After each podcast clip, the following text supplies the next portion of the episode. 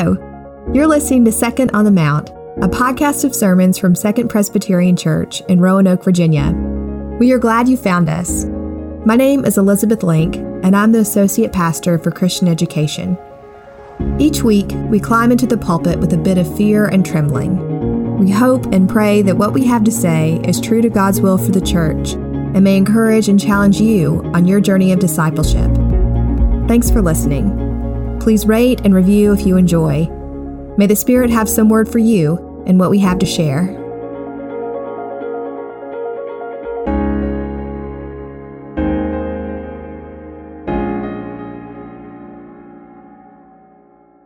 Our prayer for illumination this morning is actually a duet from Sylvia and Kara Wardell. They will be singing words from Psalm 46, verse 10. I invite you to listen and pray. Still and know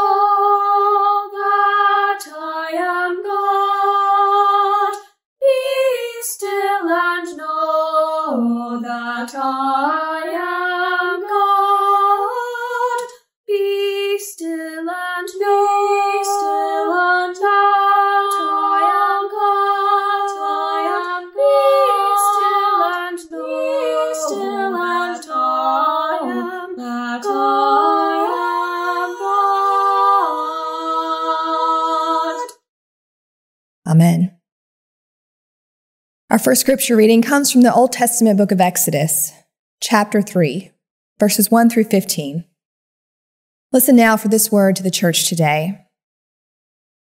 Moses was keeping the flock of his father in law Jethro, the priest of Midian. He led his flock beyond the wilderness and came to Horeb, the mountain of God.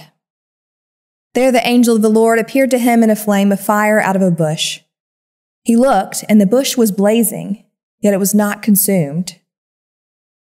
Then Moses said, I must turn aside and look at this great sight and see why the bush is not burned up. When the Lord saw that he had turned aside to see, God called to him out of the bush, Moses, Moses. And he said, Here I am. Then God said, Come no closer. Remove the sandals from your feet, for the place on which you are standing is holy ground. He said further, I am the God of your father, the God of Abraham, the God of Isaac, and the God of Jacob. And Moses hid his face, for he was afraid to look at God. Then the Lord said, I have observed the misery of my people who are in Egypt. I have heard their cry on account of their taskmasters. Indeed, I know their sufferings, and I have come down to deliver them from the Egyptians, and to bring them up out of the land to a good and broad land, a land flowing with milk and honey, to the country of the Canaanites, the Hittites, the Amorites, the Perizzites, the Hivites, and the Jebusites. The cry of the Israelites has now come to me. I have also seen how the Egyptians oppress them. So come, I will send you to Pharaoh to bring my people, the Israelites, out of Egypt. But Moses said to God, Who am I that I should go to Pharaoh and bring the Israelites out of Egypt? God said, I will be with you, and this shall be a sign for you that it is I who sent you. When you have brought the people out of Egypt, you shall worship the God, your God, on this mountain. But Moses said to God, If I come to the Israelites and say to them, The God of your ancestors has sent me to you, and they ask me, What is his name? What shall I say to them? God said to Moses, I am who I am. He said further, Thus you shall say to the Israelites, I am has sent me to you. God also said to Moses, Thus you shall say to the Israelites, The Lord, the God of your ancestors, the God of Abraham, the God of Isaac, the God of Jacob, has sent me to you. This is my name forever, and my title for all generations. Our second reading comes from the New Testament Gospel of Matthew, chapter 16, verses 21 through 28. From that time on, Jesus began to show his disciples that he must go to Jerusalem and undergo great suffering at the hands of the elders and chief priests and scribes, and be killed, and on the third day be raised. And Peter took him aside and began to rebuke him, saying, God forbid it, Lord, this must never happen to you. But Jesus turned and said to Peter, Get behind me, Satan. You are a stumbling block to me, for you are setting your mind not on divine things, but on human things. Then Jesus told his disciples, If any want to become my followers, let them deny themselves and take up their cross and follow me. For those who want to save their life will lose it, and those who lose their life for my sake will find it. For what will it profit them if they gain the whole world but forfeit their life? Or what will they give in return for their life? For the Son of Man is to come with his angels in the glory of his Father, and then he will repay everyone for what has been done. Truly, I tell you, there are some standing here who will not taste death before they see the Son of Man coming in his kingdom. Friends, this is the word of the Lord. Thanks be to God. What if God spoke to you? I mean, that is a real question, of course, not a hypothetical one. What if God really spoke to you? Would it be an answer to prayer? Would it cause you to dial up your therapist, your pastor? Would you hide or would you be relieved? What if God spoke to you? Given the state of our world, I wonder what God would really say, what God would ask of you. Moses was not a perfect man, far from it. He had a temper we saw it back in Egypt when he took the life of an Egyptian taskmaster who was mercilessly beating a Hebrew slave. We will see it again and again when he loses his patience with the Hebrews in the desert, when he shatters the Ten Commandments in a rage. Moses was not a perfect man, but he tried to be a faithful man. Faithfully, day after day, he kept the sheep. Day after day, he trudged with the flock through the wilderness and up the mountain, there would have been many days of silent shrubs before the aflame but not burned up one. He led the flock day after day through rough terrain and unexpected threats. And in the middle of that daily dutifulness, the Lord appeared. In our Exodus story, God calls Moses by name, informs Moses he is standing on holy ground, and tells Moses, I am the God of your father the God of Abraham, the God of Isaac, and the God of Jacob. Now Moses understands with whom he is speaking and rightfully hides his face. God goes on to say, I've observed the misery of my people in Egypt. I have heard their cry. God will not leave God's people to their own fate. And then comes the charge to Moses I am going to send you, Moses, to set my people free. Moses rightly balks at the task before him when God makes Moses a promise I will be with you. In fact, God says, I am who I am. This is my name forever, and this is my title for all generations. I am. Present tense, Emmanuel, God with us. I am who I am. Moses didn't quite understand what God was saying in this moment. It would take decades of wilderness wandering for him to come to understand that God was with God's people in Egypt, in the desert, in the water from the rock, in the quail and the manna, that God was with them in the struggles and in the daily minutiae of living. Many, many generations later, in Matthew 28, Jesus will remind his followers, Lo, I am with you always in the Old and New Testaments, we are reminded again and again that our God is a present tense God. Some years ago, a baby monitor video went viral. Perhaps you've seen it. The footage shows an exhausted baby and an exhausted father face to face on either sides of a crib. The little girl is standing against the rail of her crib, wailing at the top of her lungs. No matter what her daddy tried, shushing, singing, patting her back, nothing worked. Until the dad decides to climb into the crib with his little girl. The dad literally swung his tired body, limb by limb, over the rail and laid himself right down beside her. His tiny, weary little girl laid her head on her daddy's stomach, peaceful at last. Our God is not a God who set the world in motion and then leaves us all to our own devices. Our God is a God who climbs in it with us. Some version of the phrase, I am with you or I will be with you, is found dozens of times in Scripture. We find it in God's promise to Abraham and Sarah in Genesis, through the years of exile, through the prophets and the judges and the kings, to the days of the disciples.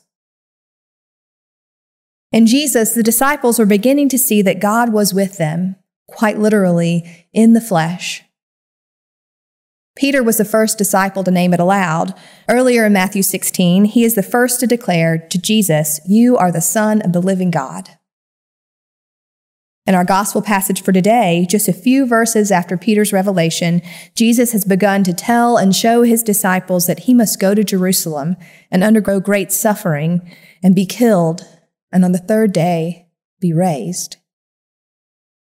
Now, when the Israelites thought of the promised Messiah, they thought of a descendant of David who, like David, would be a military commander and who would return the nation to its former glory. The idea that a Messiah would suffer, let alone be crucified, was unimaginable. Peter couldn't take it. The idea that Jesus would suffer and his triumph would not be through military might, but through vulnerability, was simply too much for Peter. It was hard to take in, too impossible to entertain. Again, I sympathize with the disciple Peter. I get it. Sometimes I want a strong warrior God to swoop in and save us from all our problems. Yes, please. I can't tell you how many times I've joked this summer that Jesus is coming back. I mean, what is next? Volcanoes? I can understand why the image of Jesus' vulnerability, suffering, and death are hard for Peter to accept. But then when I pause and I consider it, I realize that it is in our own vulnerability and suffering and death that we most need God, and exactly where Jesus promises to meet us in the cross. Jesus tells his disciples, If any want to become my followers, let them deny themselves and take up their cross and follow me. For those who want to save their life will lose it, and those who lose their life for my sake will find it. These two verses have been a confusing text from the moment the gospel writer put pen to papyrus. And there are at least a few ways to interpret these two verses. Some Christians embrace these verses as they're written, feeling themselves called to make decisions that reflect their Christian commitment, even to the point of sacrifice, even to the point of death. Think of Dietrich Bonhoeffer, who had the chance to remain in America during World War II, but decided to return to his home in Germany to be a part of the resistance and ended up losing his life in a concentration camp. Some Christians are aware of their own limitations and doubt their ability to fully embrace the cross at all. Some experience these verses as a request to denigrate themselves. Others still suffer under the oppressors who tell them that it is their responsibility to bear the cross. And these last two understandings, Jesus' words are a burden, whether imposed by interpretation of Jesus' words or the imposition of others. But there's at least one other way to understand Jesus' words, which is simply to recognize that sometimes suffering just happens. And Jesus is present with us in it. Lutheran pastor David Lose raises the question that while we assume Jesus' suffering and death were all a part of God's plan, what if God's plan was to send Jesus to bear the word of redemption, grace, and love, and the cross is what happened as a result? That is, Jesus' violent death was not the only means by which God could have conceived of redeeming humanity, but rather God and Jesus came among us, bearing a vital message of love and acceptance, even though Jesus knew that humanity's response would be to reject the message and kill the messenger. In other words, Jesus didn't choose the cross, but trusted God to work even through the cross.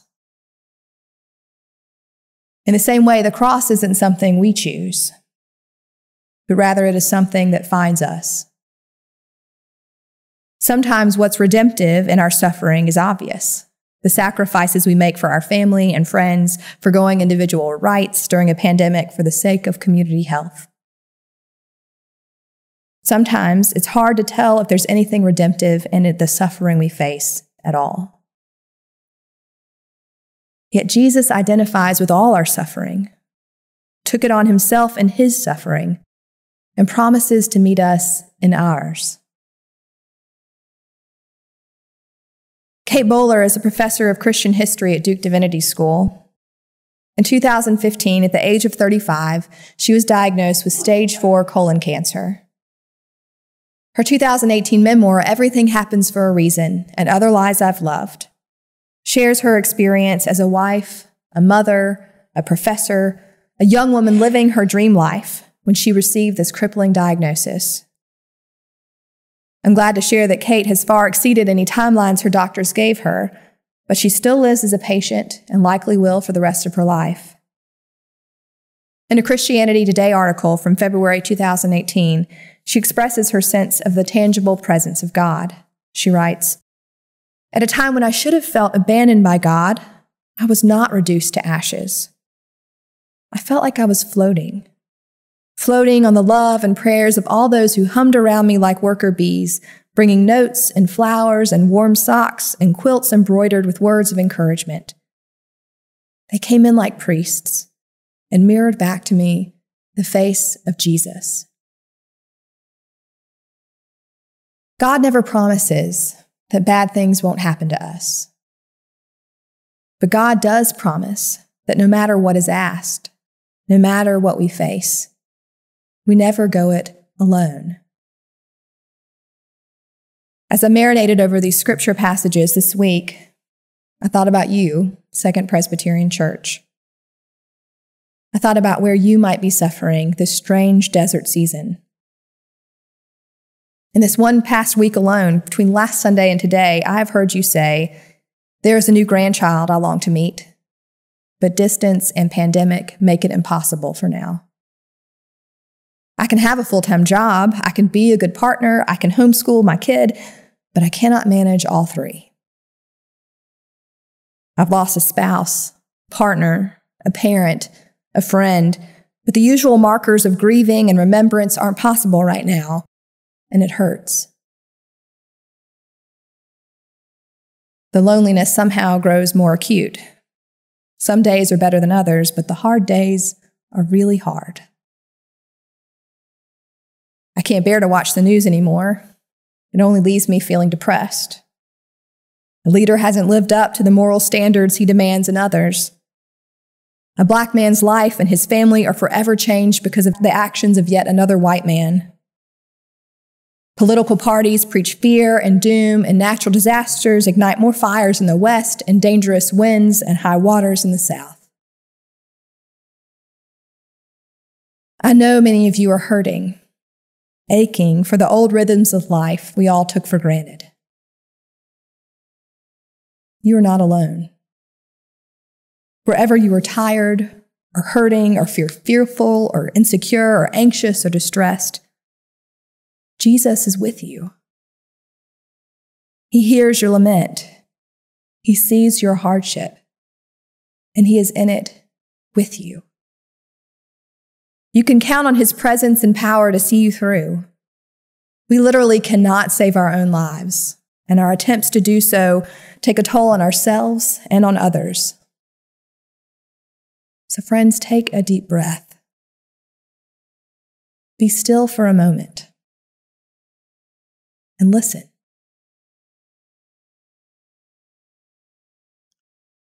Here is what I think God is trying to tell us in Exodus and in Matthew and in all the pages before and after and in between. Trust God. Trust Jesus. So far, this year feels like a wilderness time. But keep faithful. Because sometimes in the middle of your daily dutifulness, the Lord speaks. After all, perhaps that bush had been burning for days, and Moses was the only one to notice. It's hard to know where we are headed, but keep following Jesus. Yes, there will be suffering and even death, but on the third day, oh, on that third day, he will live again. Friends, God is with us. God hears our cries, and God can't bear to leave us to our own fate. So pay attention. Look for God's signs. Trust God. Trust Jesus. As the old psalm says, Be still and know that I am God. For the Lord of hosts is with us, the God of Jacob is our refuge. Second Presbyterian Finding Direction by Following Jesus.